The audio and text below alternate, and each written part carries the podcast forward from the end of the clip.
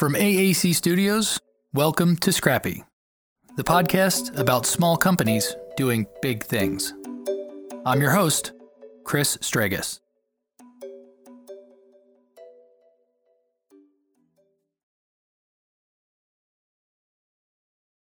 Our sun, 4.5 billion years old, give or take a few.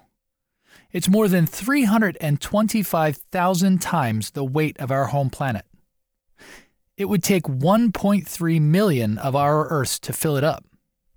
And it's 1,000 times brighter than a clear daytime sky. This, our ancient local star, is almost single handedly responsible for why our Earth is the way it is, even our very existence. Billions of years ago, it helped change our planet from a burning, barren wasteland into the lush, habitable place we call home. And now, while we're facing a global environmental upheaval, unprecedented in human history, two citizens of our unique global family hope to harness that very sun to fundamentally change the planet again. I'm Julie Brusaw, and I'm one of the co founders of Solar Roadways. And I'm Scott Brusaw. I'm the other co founder of Solar Roadways. Well, I was born in California, Southern California, and we, my family moved to a place called Buena Park when I was four. And that's where I met Julie. She was three, she was our direct backdoor neighbor. She tells the story better how we met. Because I actually remember this. Scott does not remember this, but and I was younger, but I still am the one that remembers it. It's um, we didn't have any walls. Later they built walls, but in the beginning it was it was brand new construction. It was just all dirt, and our mothers met out in the backyard. And both Scott and I were really shy and scared of each other. And I have a very clear memory of both of us like behind our mother's legs, hiding, and both of our mothers were trying to get us to come out and say hi to each other, and we just peeked at each other from behind our mother's legs. Her mother used to babysit me while my parents worked. this pair, brought together simply by chance, made a connection, a bond that's held ever since. We walked to school and home from school together and and now we're married. It's just quite something to be married to the person who was for both of us were each other's first um, girl friend or boy friend, girlfriend, girl, friend that's a girl, or a friend that's a boy. By the early 1990s, Julie would go on to get her master's in psychology, and Scott a master's in electrical engineering. And both would set off on their successful careers. But then in the mid 2000s, a fundamental shift in trajectory was about to take place. It was the kind of realignment that often only comes once in a lifetime, if at all. As Julie recalls, she took Scott to the movies. I had always an affinity for all growing things, animals, plants, trees. I remember just walking among trees and just loving them, loving gardening, and just caring very much about the environment always. So I had a whole different take when we started hearing about climate change. I was immediately very, very worried and wanting to do something. But our inspiration was wanting to protect the earth. Matter of fact, when talk about global warming first began and we started seeing it on the evening news, I mean, we were married then, and I'm an engineer, so I kept thinking, okay, if it's really a problem, why doesn't somebody fix it? And I just got kind of tired of hearing about it every night because I'm thinking of a climatologist who fixes this. And then Al Gore's movie came out, and we went to see it together, um, An Inconvenient Truth, and then we realized what how big the problem really was. And Julie has always been an environmentalist. I was more skeptical, more of a the engineering type. He was very willing to go see the movie, but I had to um, just the environmental things. I was talking to him a lot about them when we first got married. And I was very skeptical. He was a little, yeah, he was skeptical of the science. Just you know, is it really is the planet really in danger? And you're just naturally, well, you're trained to be skeptical mm-hmm. of everything. Now, of course, he totally believes the planet is really in danger after studying it a lot. But for me, it's more of a, an emotional thing and a, an instant connection. And for him, it's the science that convinced him. And she, after seeing the movie, said, "We need to do something, you know, ourselves." And we thought about putting solar panels on the roof, but we don't really like the look of them. And so she asked, "Can't you take solar panels and lay them on the driveway?" And I just kind of laughed. I said, "You can't even step on those, let alone drive on them." So she dropped it. But it kind of stuck in my craw, and I kept thinking about it. And I finally decided if we could figure out a way to protect the solar cells, it just might work. And that's that's where it started from. I remember sitting on a couch we're talking about this, and we live in North Idaho. We get a lot of snow here. Solar panels don't work if they get snow on them. So we, we thought, were sitting there. There we were sitting on the couch, um, just brainstorming, and we would just come up with ideas so fast, and it, it seemed like it snowballed so fast that it was such fun because we had just realization. So we're thinking, okay, so snow. The, the original idea was just solar panels but the snow would have stopped this. So now we got to put some kind of heating element inside the panel to prevent the snow from sticking. And then we thought, well, if we're going to make these roads out of them, you can't have you can't paint lines on top of solar panels; they stop producing. So we thought, let's put LEDs inside to illuminate the road lines. So all of a sudden, we're realizing, oh my gosh, if we do this, if we make the lines and the signage out of LEDs, we'll be able to see perfectly again. Like right now, I can't drive at night in an unfamiliar city. I don't see well enough. With solar roadways, I will be able to again. And here in North Idaho, in the wintertime, you can't see the lines anymore. They're covered with snow almost all the time. So everybody just guesses. It's very dangerous. So here's the really cool part. When I put the LEDs in, in order to make the LEDs work, we had to have a microprocessor. As soon as we put that microprocessor in there, each panel became a computer and then the you know the sky's the limit. You can do whatever you want with it. We put sensors in. We have a light sensor, so it it measures the ambient light. So the brighter the sun gets, the brighter the LEDs become. At nighttime, they're really low setting. Um, we put temperature sensors, four temperature sensors in the panel, so we, the microprocessor pulls all four, and if any of them's lower than the threshold voltage, it kicks in the heating elements. Um, it just basically became a computer. It occurred to me as I was talking to the Brusaws and they were diving deeper into their concept that they were truly in the Goldilocks zone for this idea. This amalgam of technologies computer, solar, LED and heat filament, glass, wireless, and IoT, not to mention manufacturing this was the only time in history that these elements have been available in a way that could come together like this. And in just another decade or two, it may well be too late to have enough of the intended effect. In the four and a half billion year journey of our Earth, an incredible idea finds just the right team at just the right time to bring it to life. It was it was really clear to us and it was almost scary because we remember we were in Washington D.C. waiting to see Senator Crapo, who's our Idaho senator, and we both have a really clear memory of sitting there waiting to see him. And the news was just talking about various problems in the world. And then we would say we can solve that. And they'd mention another problem and we'd say can solve that too. They'd mention another problem and we'd say oh my gosh we can solve all these problems. This is almost scary. From that early brainstorming time we knew that this was going to change the world but nothing, no idea or business or movement is easy and seamless. There are always challenges. The difference is in the difference makers. Originally, you know, I used to do a lot of talks, and people would ask that question: "What's what's the biggest hurdle?" And I'd say red tape, because we didn't know when we first got into this roads can be owned privately by the county, by the city, by the state, by the federal government, and they all have different rules and regulations. So that was, you know, you can get around that. It's just not not easy. You have to figure out everybody's going to have different requirements. Um, the bigger challenge that we've found along the way is manufacturing. I've never done manufacturing before. I've done a lot of design work over the years for other people but moreover the funding for it trying to do yeah. it with a budget you know? So one of the biggest challenges we have right now is just funding. We have not wanted to take on an investor because that scares us. We hear horror stories all the time from fellow inventors who tell us they've taken on an investor and really regretted it that the investor's pushing them in directions they don't want to go. And they ultimately get fired. We don't want an investor saying no just you know have it made in china and and who cares about the environmental processes. Just get it out there and we'll make a lot of money. That's not our motivation. That's not who we are. So we're working seven days a week.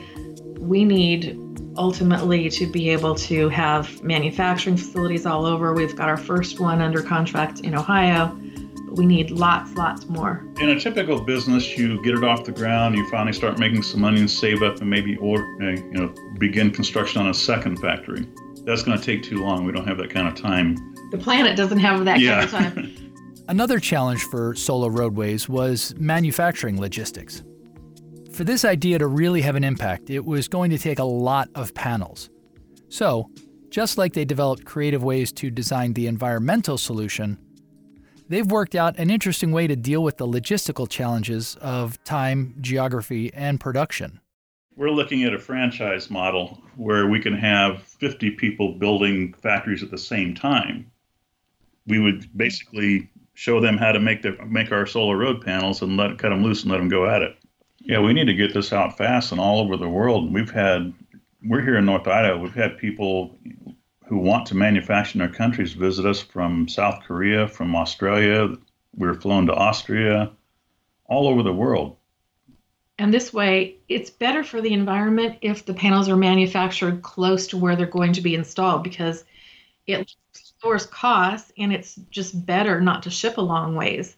So if the panels are being manufactured in other countries, that will boost the economy in other countries. It will be helpful to the environment.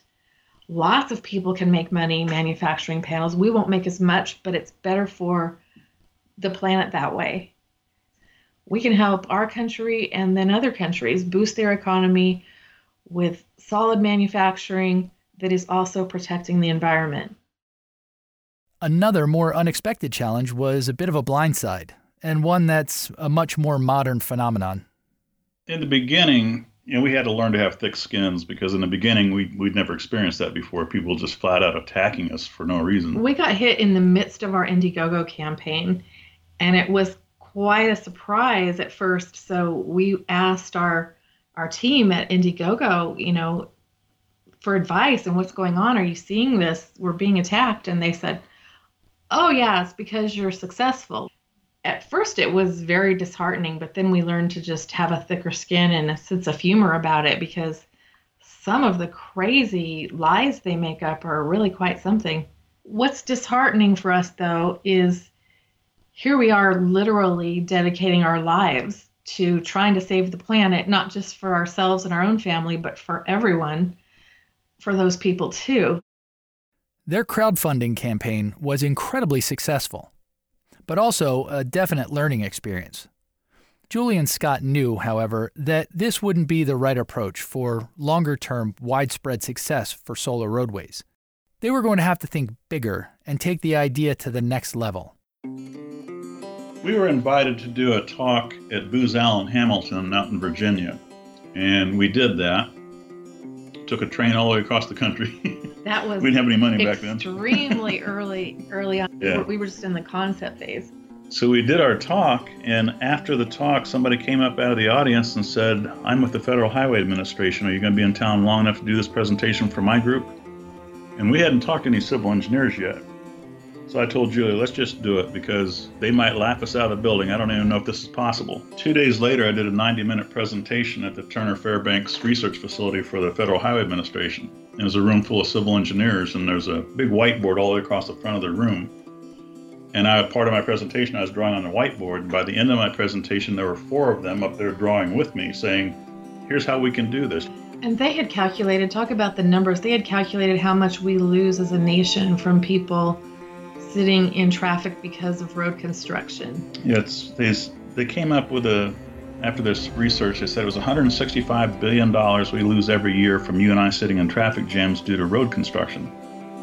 And by that they mean you're sitting there, you, your engine's running, you're burning gasoline, but you're not moving and you're not getting to work where you can be productive. And the reason is they said, based on that report, they realized that fixing potholes the way they're currently doing it is crazy. They stop traffic, they you know put asphalt in, they stamp it down. It's not even a good fix. It's bumpy. But they found it was much more economical to just cut out a 10 foot by 10 foot square of asphalt, toss it away, and drop in a precast concrete slab in there. It's a horrible fix. It's still bumpy, but it gets traffic moving faster. And that's what they really loved about Solar Roadways. Said you've got a modular system here. So if a panel goes out, you know, I can. It only weighs 70 pounds. I can throw it in the back of my Subaru, drive out there, swap out the panel, reprogram it, be gone in five minutes. And that particular fix, the road is as good as the day it was first laid. It was the following year. Uh, they came out with a, a solicitation open to anybody for some kind of road that can actually pay for itself over its lifespan. And they came out with eight points of interest that they want us to attempt. And this was a phase one SBIR, which stands for Small Business Innovative Research. They give, you, they give you tasks to complete. Yeah. So there are eight tasks. They said if you can complete four of them, we'll consider you a success. And we completed all eight the first round of funding was just it was pretty funny it was uh, $100000 for six months and the only idea there was to go to professors at universities with lots of letters behind their names to say yeah this is a viable idea you should fund it well we already had professors on board so we didn't need $100000 so i said how about we build a prototype instead and use the money for that? And they said that's great do that. It was very crude. It was huge. Because our original idea was okay, we'll make these panels as big as a lane in the road. And then it was a really good thing we did this really crude prototype because when you see a 12 by 12 foot panel, you kind of realize, uh, no, that that was not a good idea. That is, imagine shipping them, imagine yeah. manufacturing them. Not going to throw that in the Subaru. Yeah. After we turned in our final report for the phase one, they offered us a phase two which was $750,000 over a two year period, and they tasked us with building a parking lot.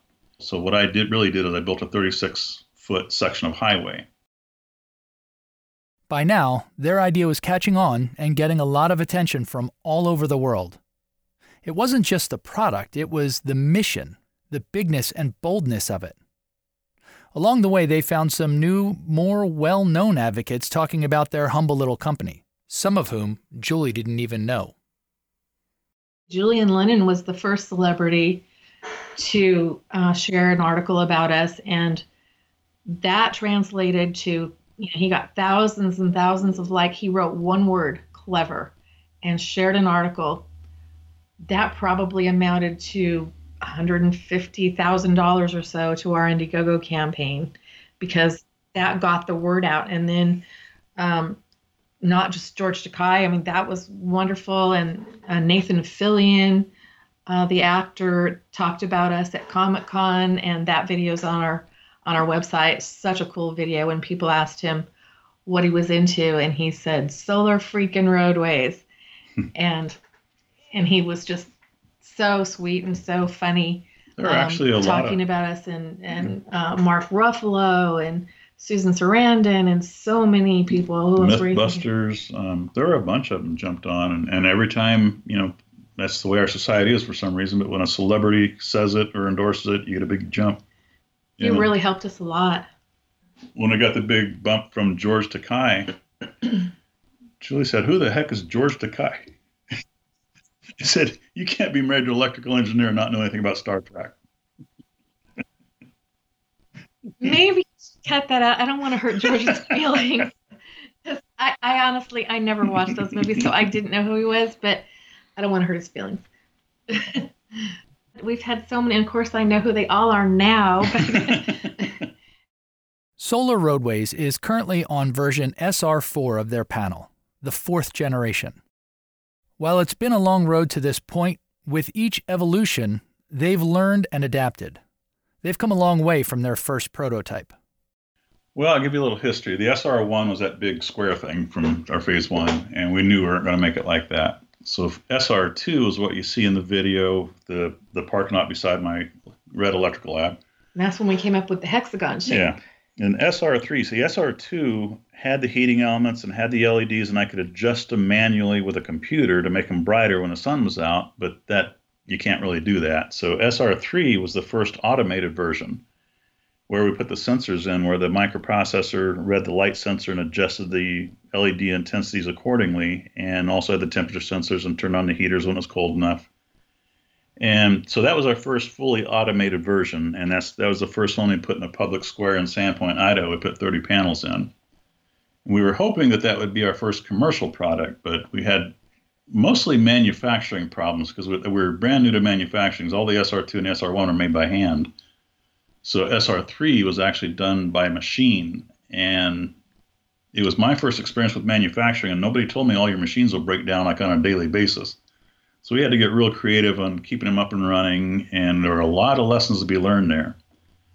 And so SR4 overcomes all the manufacturing problems of SR3, and we found a few other things that needed to be adjusted. Uh, we changed the LEDs, we perfected the heating system, um, we added a bunch of protective circuitry, but that is the SR4, which we hope will now be the first commercial product. I've known a lot of entrepreneurs and small business owners, and they all have a certain something, a drive, a connection to their vision, no matter what roadblocks may appear. There's an old Zen proverb that I like fall down seven times, get up eight.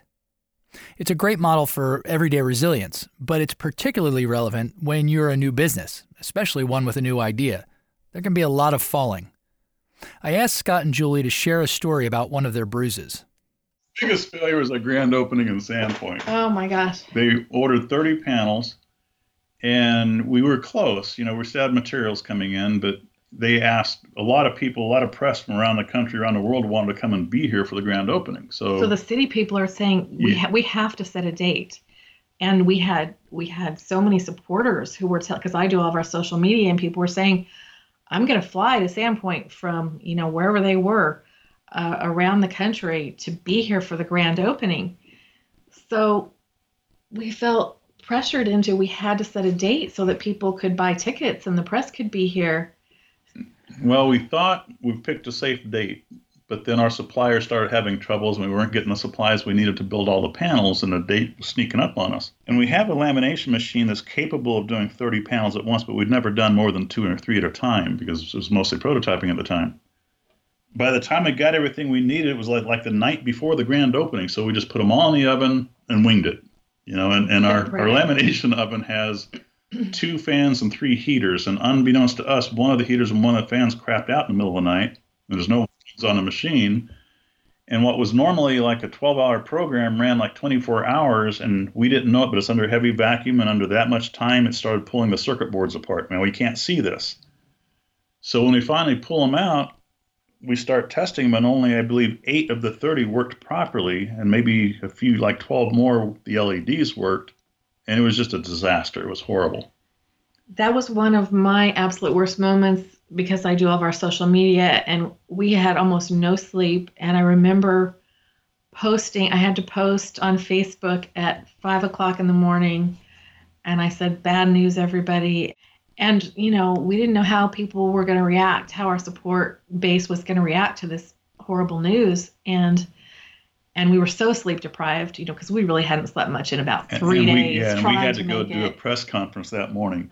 I waited for people to start responding. And even though it was five o'clock in the morning, people started responding really fast. And I just sat there with tears running down my face as I read things like, Oh, don't worry, that happens. You know, of course, of course, you know, this is to be expected. You're in early production and that's what R&D is for. And we're behind you, no worries. And people were so kind.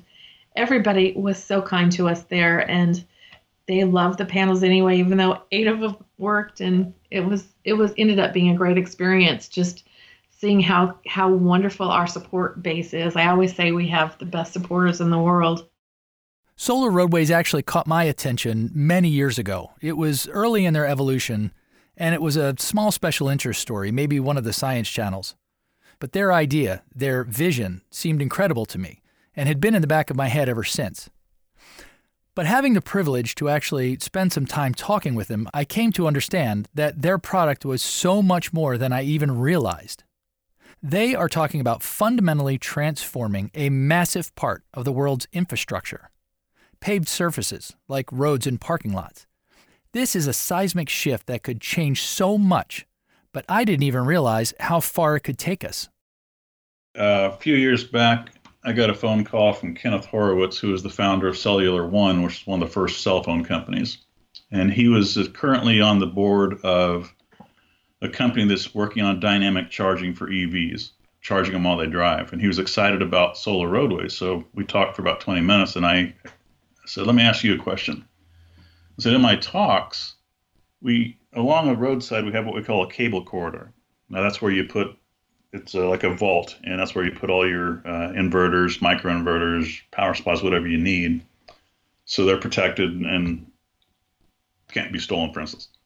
I said, if what I've been telling my crowd is if we could take like a whip antenna, like every mile, we could probably eliminate all dead spots for cell phones on roads. And he just interrupted me and says, You wouldn't even have to do that. So he says, All you'd have to do is run coax down your cable corridor and you you wouldn't have any dead spots left. Exactly. And that's that's what we've been looking for. Is that's what you call the smart grid? Because we looked into this early on, like your wind farms. The biggest challenge they have is getting the power from a wind farm or something in the middle of nowhere back to a city, and the average cost is about a million dollars a mile to lay that line. Well, you've got dirt roads going up to every one of those windmills. If you make them out of solar road panels and put a cable cord beside it, now you've got your backbone. I don't care if it's a hydroelectric dam or a wind farm or a solar farm or whatever if we're outfitting the roads, that becomes the backbone for all renewable energy. So we become the smart grid and get all that energy in more easily. When we got that first SBIR grant from the USDOT, one of those eight wish, tasks on the wish list was solve the stormwater problem. We went out and visited the uh, Center for Urban Waters in Tacoma early on when we got that grant, and they were doing a study on the Puget Sound around Seattle And they found that over 50% of the heavy metals in the sound was from stormwater. So they asked us to, to do something about that, and we weren't sure where to start. So we thought, well, we have the cable corridor. If we put tanks, you know, every 100 yards or whatever, the cable corridor acts like a channel for water. Those tanks can store that water, or we can, you know, filter it right on site, or pump it through a series of check valves either direction down the road so we can move the stormwater to an actual filtration facility, or even beyond that to an aquifer or you know to an area that's having area. a drought. Because how often do you turn on the news and you see some area of the country is flooded, while another area of the country is in drought? So if we could move that water. We had a hydrologist stop by once and he said if you could move water just 200 miles in this country, you would solve all the drought problems the way we plan to do it is the first roads will be residential roads, you know, slow moving, lightweight vehicles for the most part. And then move our way up, you know, learn our lessons on residential roads, then go to maybe county roads, and then, you know, the fast lane of the highway will be last. But I would guess in the next couple of years we'll be doing our first residential roads. But it's really important to get to those highways so that we can enable dynamic charging for EVs mm-hmm. and help with autonomous vehicles because we haven't even talked about that, but we have helps for both of those industries, which could be further help from the environment by eliminating the one problem that EVs have, which is range anxiety. Because if we can allow dynamic charging on solar roads, then you've solved that problem, and now they're charging with clean sunshine instead of fossil fuels. So that is going to be the final thing that's going to just really be the icing on the cake for the environment, and we've got to get that infrastructure in to make it happen. We've got over 28,000 square miles of paved impervious surfaces. So if we covered that with solar road panels, and, and we did these calculations back when the standard solar cell was 15% efficient, we're now using 22.5% efficient solar cells. We have to recalculate that now. Yeah, but even with 15%, we calculated if you covered all the surfaces of solar road panels, you'd produce three times more energy than we use as a nation. We just feel like we're, it's like we're in a race against the planet. Time is our yeah. enemy. We always say our enemy is time because we get every day we start out the day with this to do list. And every day we have to go to bed without all of it crossed off because there's all these additional things. And for me, I handle all of the emails that come. Right now, I have over 20,000 emails that I'm trying to work my way through. And most of them are customers from all over the world who are wanting our panels yesterday. So my job has become telling everybody, wait, not yet. And I just really can't wait until I can say, yes, how many would you like? And when would you like those? I spend all my time chasing the sun, chasing the sun, chasing the sun. Thanks for listening to Scrappy. You can go to scrappypod.com for show notes and links to Scott and Julie's company, Solar Roadways. Keep an eye on these two, they are really going to change the world. If you know someone you think would make a good guest for our next season, go to scrappypod.com and send us a message. We'd love to hear from you. And don't forget to like and subscribe and give us a rating to let us know what you think of the pod.